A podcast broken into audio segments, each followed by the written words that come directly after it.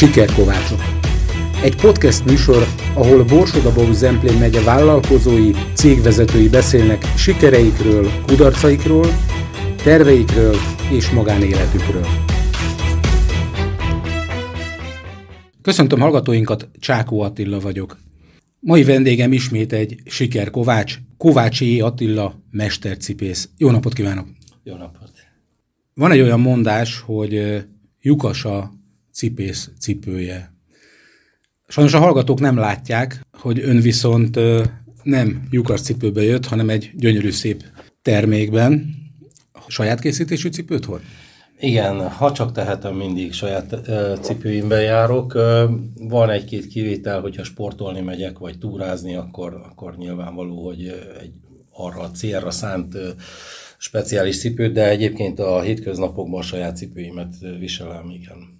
Nem volt az életében olyan időszak még gyerekként vagy fiatalemberként, amikor azt gondolta, hogy gyerekként, hogy mozdonyvezető leszek, kukás, kéményseprő vagy bármi más, vagy pedig már gyerekkortól ez tuti volt, hogy cipész lesz? Hát nem, ez olyannyira, olyannyira jó ez a kérdés, hogy Gyerekkoromban minden más szerettem volna, csak éppen ez nem akartam lenni, ugyanis Nagyváradon akkoriban működött négy nagy cipőgyár és egy cipőipari szövetkezet, aminek volt 20 valahány egysége, tehát rengetegen dolgoztak ebben a szakmában akkoriban, mikor én gyerek voltam.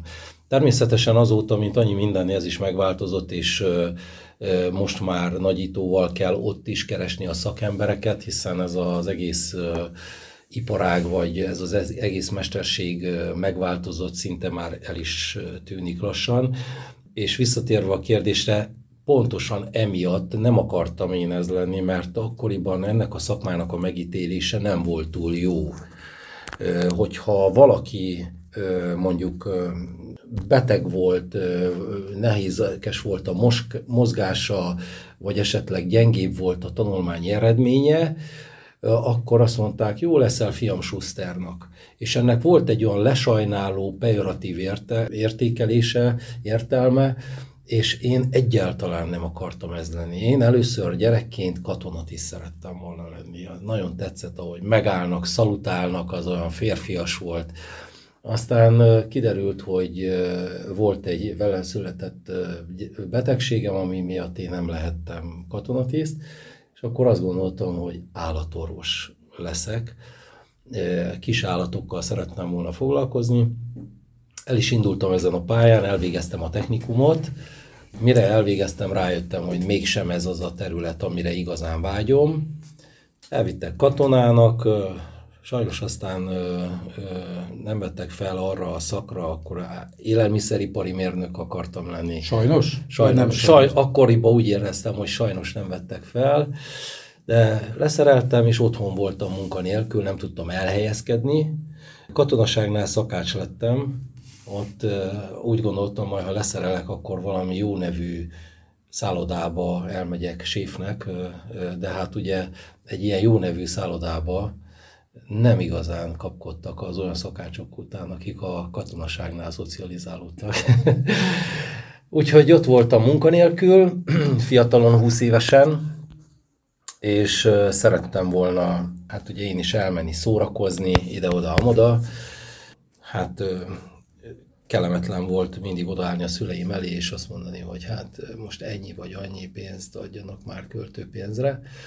És egy alkalommal édesapám azt mondta, hogy gyere fiam, ülj ide mellém, és segíts be nekem itt a, a, a munkába, és akkor az a, az a pénz, amit az a cipőjavítás adott esetben, amit megcsinálsz, az akkor, akkor az a tiéd lesz. Úgyhogy így lettem én, hogy jöttek az apró sikerek.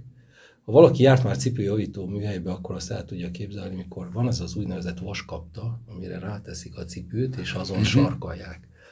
Most egy női cipő, amit rátesz az ember, hát illeg-billeg azon a vaskaptán, és van vékony sarka van, és be kell ütni ott egy ilyen körülbelül két centiméternél kisebb és nagyon vékony szeget, egy kemény műanyagba, hát az hihetetlen nehéz dolog volt akkoriban nekem. Ez az első szeget sikerült úgy beütnöm, hogy nem görbült el, az volt az első sikerélmény. És ilyen kis apró sikerélmények hozták azt, hogy én végül is ebbe a szakmában maradtam. A rendszerváltás idején számos ázsiai termék özönlött el a magyar, illetve hát az európai piacot. Kvázi a magyar vagy a román könnyűipar az padlót fogott. Hogy ekkor sem fordult meg a fejében, hogy inkább mégiscsak séf lenne? Vagy más? Hát nem, mert én már akkor annyira szerettem ezt a, azt, amit csinálok, hogy egyáltalán nem gondoltam erre. Én akkoriban a, a speciálcipők felé fordultam, ortopédiában dolgoztam elsődlegesen, az is egy különös területe a cipőkészítésnek, ott is egyedi cipők, egyedi lábra, és meggyőződésem volt az, hogy jöhet bármilyen tömegtermelés, olcsó vagy kevésbé olcsó, tömegtermeléssel nem lehet mindenkinek kiszolgálni, tehát vannak olyan akár egyedi igények, akár pedig a lábnak olyan sajátosságai, hogy nem tud tömegtermeléses cipőbe járni. Úgyhogy én úgy gondoltam, hogy ez a terület, ez mindig meg lesz, vagy lesz létjogosultsága, úgyhogy emiatt nem aggódtam. Inkább az aggasztott, hogy, hogy annyira változtak körülöttünk a, a dolgok, hogy, hogy már kevésbé választották a, a gyerekek, a fiatalok a, ezeket a kézműves szakmákat, tehát hogy inkább a számítástechnika, az autóipar és e, e, ebbe az irányba fordultak inkább, és ez sajnos azóta tovább romlott ez a helyzet. Mestervizsgát azt mikor és hol tett? Mestervizsgát vizsgát azt még 2000-es évek elején itt Magyarországon ö, ö, szereztem, és ö, nagyon jó mesterem volt, hiszen édesapámtól tanultam a mesterséget. Jó visszagondolni ezekre az időkre, mert egy folyamatos tanulás, és hát sajnos, nem sajnos, hál' Istennek ez azóta is fenn van, fennmaradt, mert a mesterséget meggyőződésem, hogy kitanulni teljesen sosem lehet, tehát mindig kell megmaradjon az az érdeklődés és az a tanulási vágy ez viszi előre nem csak a szakmát, szerintem az egész emberiséget. Mi a szép ebben a szakmában? Hát ezt nagyon nehéz elmondani, ez mitől szép egy virág, mitől jó ízű egy kávé, ez annyira nehéz megfogalmazni, hogy mitől szép egy szakma, ez annyira egyéntől függ. Engem elvarázsol az anyag, tehát a bőrnek a, az illata, a fogása, a textúrája, azzal való munka, és az, hogy a, látom, hogy a kezeim közül hogy formálódik ki valami egy, egy anyagból, de szerintem ez ugyanígy egy, egy fémmunkára, vagy egy asztalos, egy, aki fával, vagy fémmel dolgozik, vagy bármilyen anyaggal, tehát ez nagyon, nagyon, nagyon nehéz megfogalmazni. Vannak, akiket ez rabul lejt, ilyen vagyok én is, és nyilván vannak, akik egy más mm, orientáltságúak. Egy kézzel varrott cipő, az mitől jobb, mint egy gyári futószallagon készült cipő? Jobb egyáltalán? Meggyőződésem, hogy jobb, hiszen de több okból kifolyólag is. Egyrészt a tömeggyártásban ott nem annyira lehet kontrollálni, mint egy egyedi gyártásban, ahol mondjuk adott esetben személyre szabottan, tehát bejön valaki hozzám a üzletbe, meg tudjuk beszélni azt, hogy milyen színű legyen, milyen anyagból legyen. És Ráadásul, tudják is az emberek, hogy szeretnének? Nagyon sokan tudják, és uh, ugyanígy vannak sokan, akik igénylik a segítséget, hogy uh, megadjuk azt a segítséget, hogy mi az, ami az ő egyéniséghez leginkább passzol, vagy az ő stílusához leginkább passzol, és természetesen láb méret után készül, tehát ugye eleve a komfort összehasonlíthatatlan egy standard 42-es cipőnél, mondjuk egy férfi cipő esetében, vagy egy lábra készített cipő, ahol a, a lábnak minden sajátosságát figyelembe tudjuk venni. Nem beszélve arról, hogy ezek mind természetes anyag, tehát kívül-belül bőr, a bélés, a felső része, mm. a talpa, egészen más érzés. És hát ugye az alkalmazott technikák, az, hogy a mesternek az óvó tekintete, az a sok évtizedes felhalmozott tudás, ami a, egy mesternek a kezébe benne van, Én úgy szoktam mondani, hogy ezeknek a cipőknek lelke van, hiszen nem egy, egy személytelen gép sorról jön le, hanem egy mesternek a gondos keze alól kerül ki, ami során, a készítés során mindenre figyel, mindenre tekintettel van. A kényelmi funkciókra, az esztétikára, és arra is, hogy majd a gazdája örömmel viselje, jól érezze magát benne. A mesteren sok múlik, ezt tudjuk, illetve hát hallottuk is, de az alapanyagon mi múlik? És honnan szerzi be? Mennyire könnyű a jó minőségű alapanyagot ma beszerezni, gondolom a világpiacról? Sajnos igen, hát Magyarország valamikor nagyon jól állt e, ebben a tekintetben is, hiszen sok bőrgyár működött Magyarországon, sajnos ezek már mind a múlt jegyében eltűntek.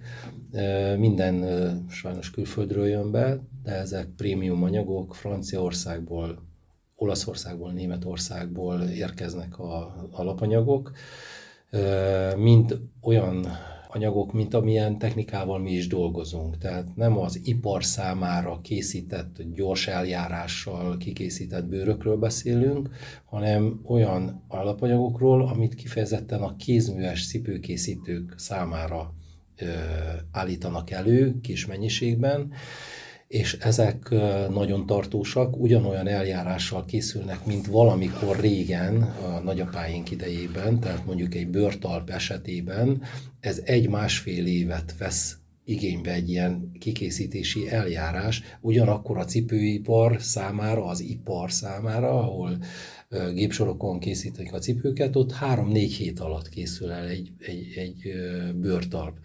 Tehát uh, itt az időfaktornak óriási szerepe van, hogy a tartósága majd milyen lesz a végterméknek. Tehát mi, ugye, mivel varrott technikát alkalmazunk a cipők előállításához, ami egy nagyon erős, hosszú élettartamú technika, ezért nagyon fontos, hogy a hozzáhasznált alapanyagok is magas minőségű, hosszú életű anyagok legyenek. Ez így, így dukál és a trendeket azt kihatározza meg, illetve ön például honnan vesz merítést, hogy most kitaláljon egy akármilyen formájú cipőt, egy színt, hogy van egy ilyen nagy nemzetközi könyv, amit föl lehet lapozni, vagy honlap, ahol a legújabb trendek vannak, illetve Kovácsi Attila mennyire határozza meg ezeket a trendeket a világban, vagy akár Magyarországon? Meghatározhatja?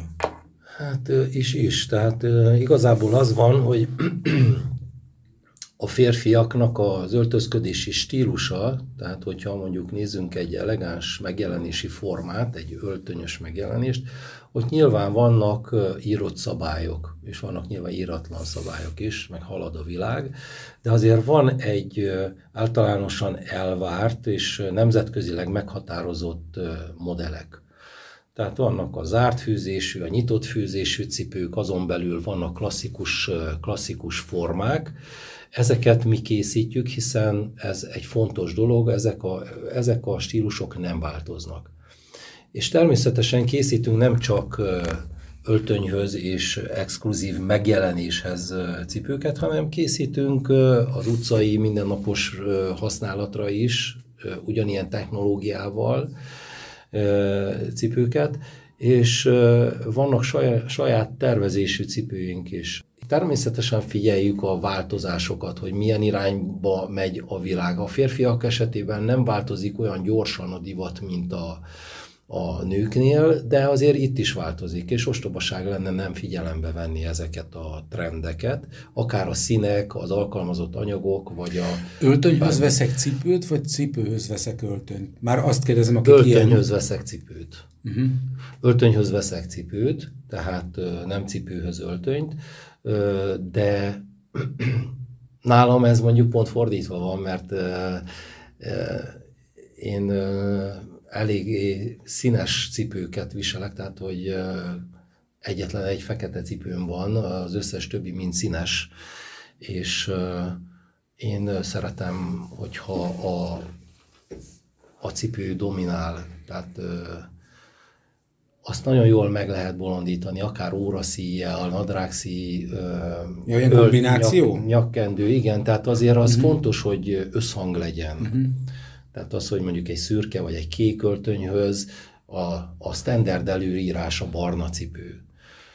De én mondjuk, hogyha felveszek egy narancssárga cipőt, most mondtam egy elég extrémet, akkor, hogyha egy narancssárga nyakkendő van hozzá, vagy ugyanolyan anyagból egy, uh-huh. egy nadrágszíj, nagyon jól tud működni. Persze azért a, az árnyalatoknak azért összhangba kell lenni, az, az se jó, hogyha nagyon kirívó.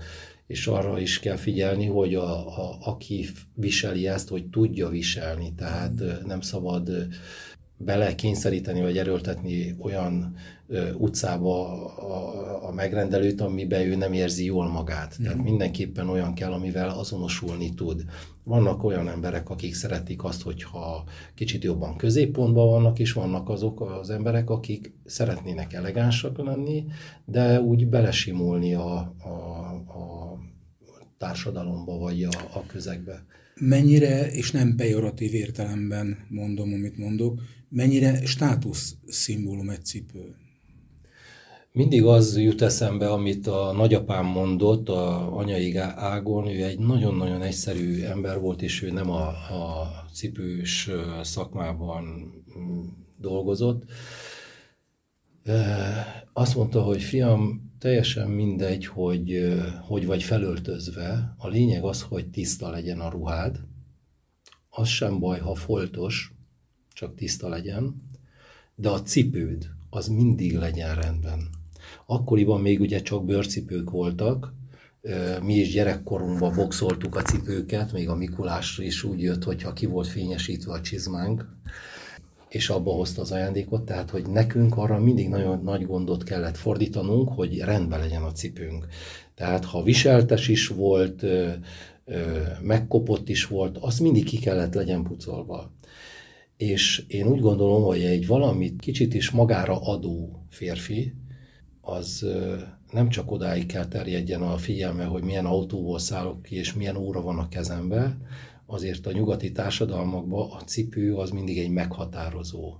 Akár a németeknél, az olaszoknál, de hogyha a franciákat vagy az angolokat nézzük, ott mindenképpen, a cipő az mindig is egy, egy megkerülhetetlen pont volt és nem mondanám státusznak, de egy nagyon fontos információ arról a szeméről, akivel leülök beszélni. És merre tart a piac? Hát ugye most nagyon divatosak ezek a sneakerek, tehát ezek a sportos cipők. Mi ebbe annyira nem vagyunk otthon. Itt lehet hallani egész elvadult árakról is. Természetesen nekem is van erről egy véleményem, de talán nem ez az a fórum, ahol erről most beszéljünk.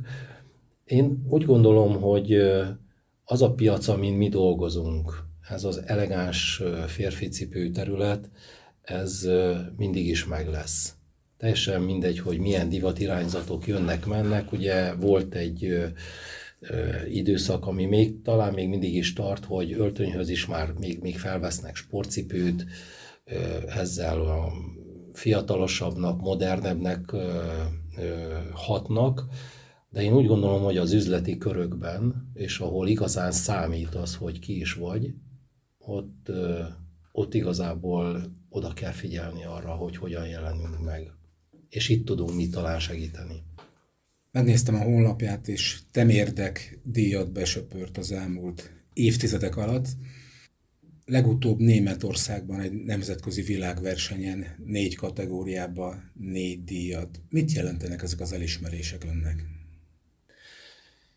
Hát ez nagyon fontos számomra egyrészt azért is, hogy az ember érzékelje, hogy hol is tart jelenleg egy nemzetközi piacon, hogy az ő tudása mire elég, és nyilván ez úgy helyre teszi az embernek az önbizalmát is, és hoz ismertséget és elismertséget is természetesen. Ahogy korábban is utaltam rá, nem szabad megállni soha a, a, a fejlődésben, a tanulásban. Egy-egy ilyen versenyre való felkészülés az számomra a legfontosabb az, hogy tanulunk. Mindig ott nem olyan dolgokat vissza az ember egy versenyre, amit általában a hétköznapokban is készít nap mint nap, hiszen abban semmi különleges nincs, hanem megpróbál valami új ötletet megfogalmazni, azt elkészíteni, és ez mindig egy, egy tanulási folyamattal jár. És van, amikor kudarcba fullad, mert nem sikerül az az ötlet, vagy, vagy nem tűn, ami jónak tűnt ötletbe, az nem biztos, hogy a gyakorlat is igazolja.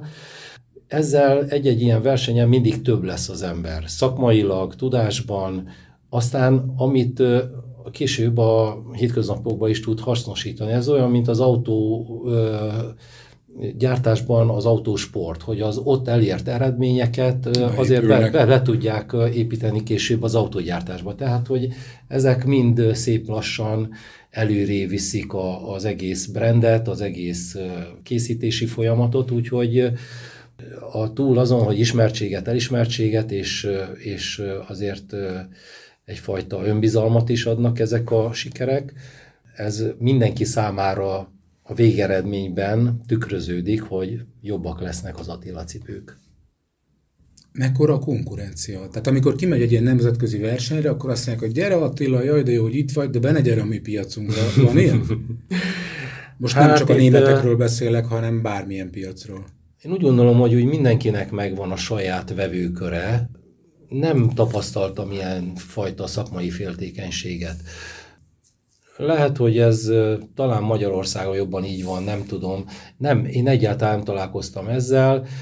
Azt látom, hogy ott elismerik egymást a, a, a mesterek. Tehát, hogyha valakinek van egy jó ötlete, jól kivitelezve, akkor oda tudunk egymáshoz menni, kezet fogni, őszinte mosolyal az arcunkon, és őszinte elismeréssel tudunk beszélni arról, hogy milyen jót tett le az asztalra, mondjuk. Át is vesznek ötleteket egymástól? Hát persze, hát ezek nincsenek levédve, ezek a dolgok. Tehát az, hogy... Hát nem csak levédés, hiúság, vagy bármi okból, hát, azt nem használom. Át, át lehet venni. Az, az egy másik kérdés, hogy a következő versenyre valószínű nem azzal fog készülni, de, de a hétköznapokban lehet, hogy alkalmazni fogja, mert lehet, hogy egy másik kollégának eszébe jut valami olyasmi, ami még nekem nem, vagy nekem olyan, ami megy neki. És amit mondjuk egy német, francia, kanadai kitalál, vagy akár Attila kitalál, az a másik piacon is nyerő, mert volt például egy sütőipari cég, aki nagyon jó termékeket forgalmaz,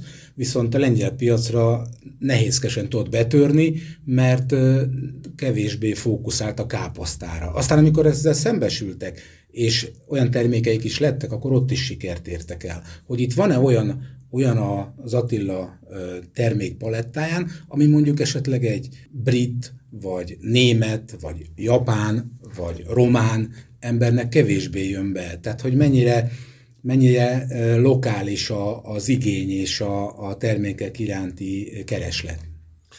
Hát igen, itt két felé kell választani a dolgot, tehát lehet két irányt választani. Az egyik az, hogy figyelem azt, hogy mire van igény, és azt próbálom kis, kiszolgálni, vagy egy meghatározott stílust folytatok, és akinek az bejön, az lesz majd az én vevőm. De vagy megrendelő. kombinációja a nyerő? A, igen, tehát a, nem jó soha az, hogyha valahogy ilyen fafejűen megy az ember, és csak azt erőlteti, ami az ő fejében van. Én úgy gondolom, hogy teljesen mindegy, hogy ki találja ki, hogyha valami, valami jól működik, az, az, az szerintem érdemes használni és felhasználni. Itt ezen a nemzetközi versenyen is például 16 mester, 16 ország, bocsánat, 16 ország mesterei mérték össze a tudásukat, és mint a nagyszámok törvényei mutatják, mindig szokott lenni olyan ötlet, ami, ami nem csak egy nemzetnél vagy egy gyártónál válik be, hanem akár több esetben is. Hiszen azért nagy csodák nincsenek ezen a területen, de mégis lehet mindig valami újat kitalálni, valami meghökkentővel előrukkolni. Hát igen, az viszi előre a világot minden területen, igen. minden ágazatban. És honnan kerülnek ki a vevői? Kik alkotják az ügyfélkörét? Hogyan éri el őket? És még annyit hadd kezdjük, hogy az igaz az, hogy a, egyszer a James Bondnak is készített cipőt? Hadd egészítsem ki a kérdést, ez hogy zajlott, hogy felhívta ő, önt, és azt mondta, hogy I am Roger Moore, I would buy a pair of shoes from you. Nem, hát az a helyzet, hogy 2010-ben volt először ez a nagy nemzetközi sikerem, és akkor felfigyelt rám Magyarországon egy neves magazin, egy férfi számára készített magazin, és ők vendégül látták akkor Sir Roger Moore-t 2010-ben Magyarországon. Tudták azt, hogy kedveli a kézzel készített szép cipőket, és megkeresett ez a magazin, hogy készítenék-e egy pár cipőt a Sir Roger Moore számára. Hát erre nem lehet nemet mondani, természetesen. Hát persze, az embernek ilyenkor reszket a lába, és minden baja van, hogy vajon hogy fog ez, ez sikerülni. De ugyanakkor olyan nagy kihívás, és felmentem Budapestre, volt egy fél órám, amit Sir Roger Moore-ral tölthettem el, akkor közösen a cipő megrendelés kapcsán, egy kis beszélgetés, és ott a cipőméretvétel, szenzációs volt az élmény, illetve az akkor eltöltött fél óra, nagyon-nagyon kellemes volt, és egy szenzációs embert ismerhettem meg általa. Elkészült a cipő, hát sajnos azt nem személyesen adtam át, hanem azt a magazin továbbította, de egy felemelő érzés volt, és meghatározó pont volt az akkori méretvétel, és hát azóta azért számos olyan embernek készítettünk cipőt, akik meghatározók valamilyen területen, akár filmipar, akár a gazdaság szereplői, nemzetközi, hazai szinten, de különböző művészek, és e, egyszerű, úgy mondom, egyszerű és a szónak a jó értelmében vett polgárok, akiknek van igényük önmagukkal szemben, hiszen elsődlegesen ez nem pénzkérdése, természetesen pénzkérdése is, de elsődlegesen igénykérdése, hogy van-e igénye a szépre, a jóra, hiszen azért, hogyha megnézzük, és nem kell messzire menni, itt Miskolcon kimegyünk az utcára, és a 40 milliós autók úgy suhannak el egymás után, hogy öröm nézni, tehát már kicserélődött, már nem Skodák, Ladák szaladgálnak. Hát azok is. Azok is, de túlnyomó azért rengeteg prémium kategóriás, és ugyanakkor viszont ez még az öltözködési kultúránkban még nincs ennyire jelen. És egy ilyen vevő azután hoz másik több vevőt? Igen, ez egy jó kérdés, hiszen ez egy kifejezetten olyan prémium kategóriás termék, ami bizalmi döntés.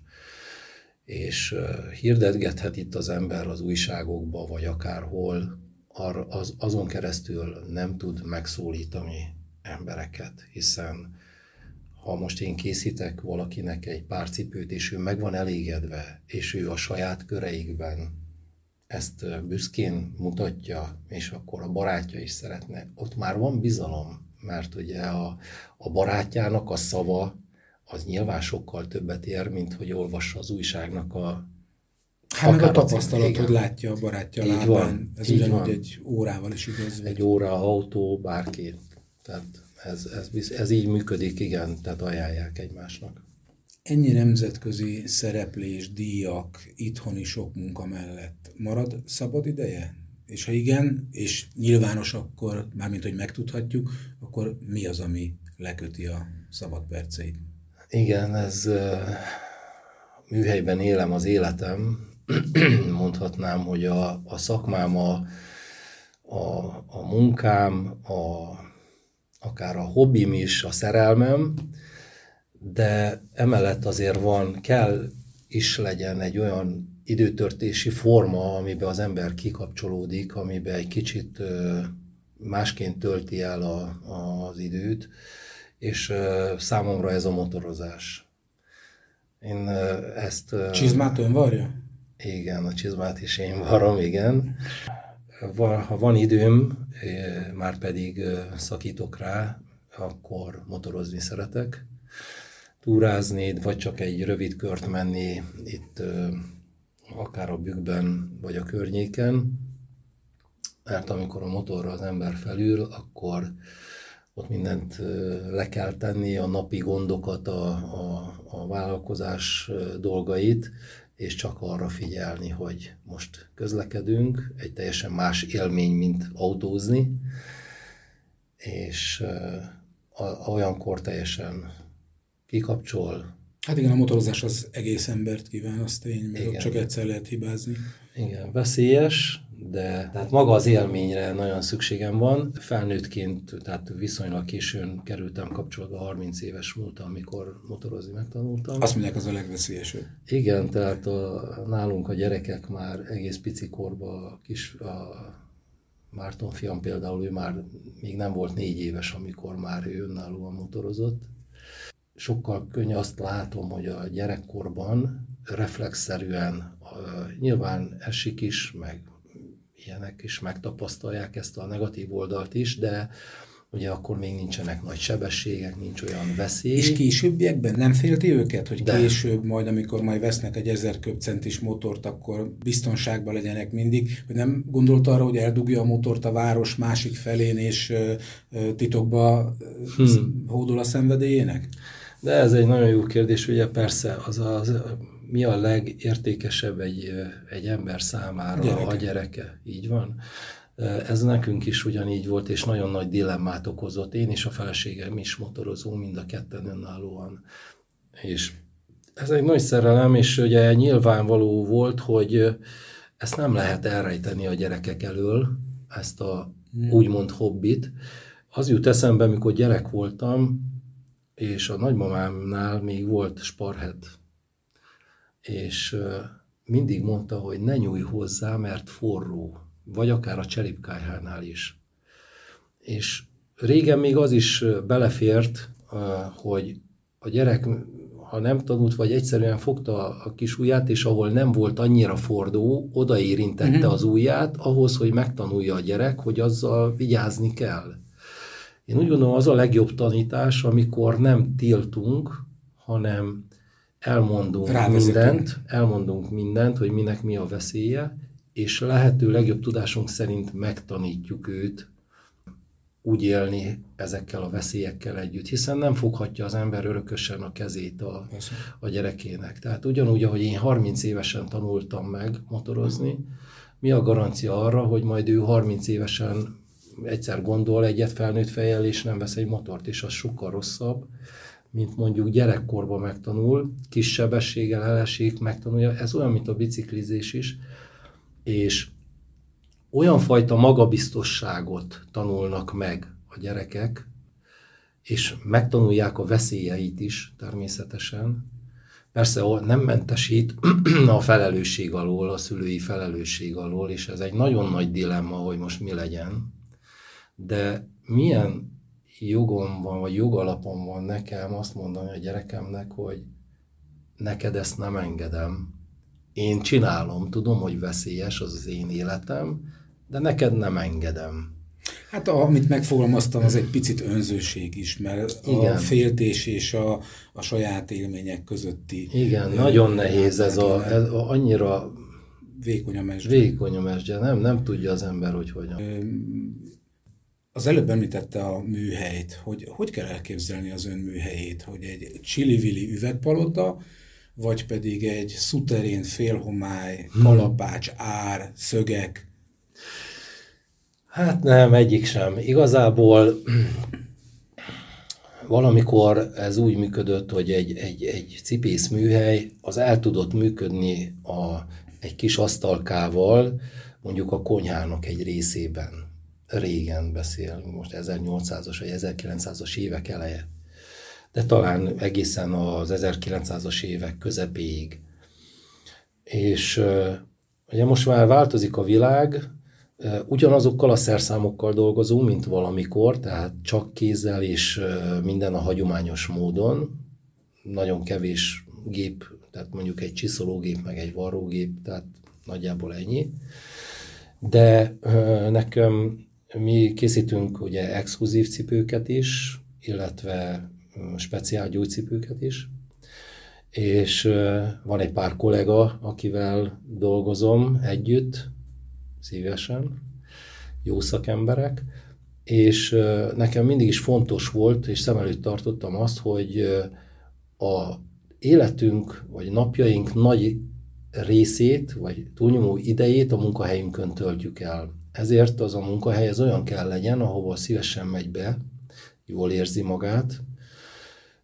Én nem gondolom, hogy ez a csillivilli kell legyen, mert az talán feszélyez, de nem is egy ilyen, hogy is mondjam, lepukkant, mert akkor meg oda nem szívesen megy be az ember. Meg legyen minden olyan infrastruktúra, ami, ami oda való és szükséges. Jó legyen a közösség, ez nagyon fontos, hogy egymás társaságában is jól érezzük magunkat, bajkat, és a környezetünk is olyan legyen, hogy, hogy jól érezzük magunk. Azt hallottuk, hogy a motorozást azt majd folytatják a gyermekei. De a szakmát? Hát én nagyon bízom benne.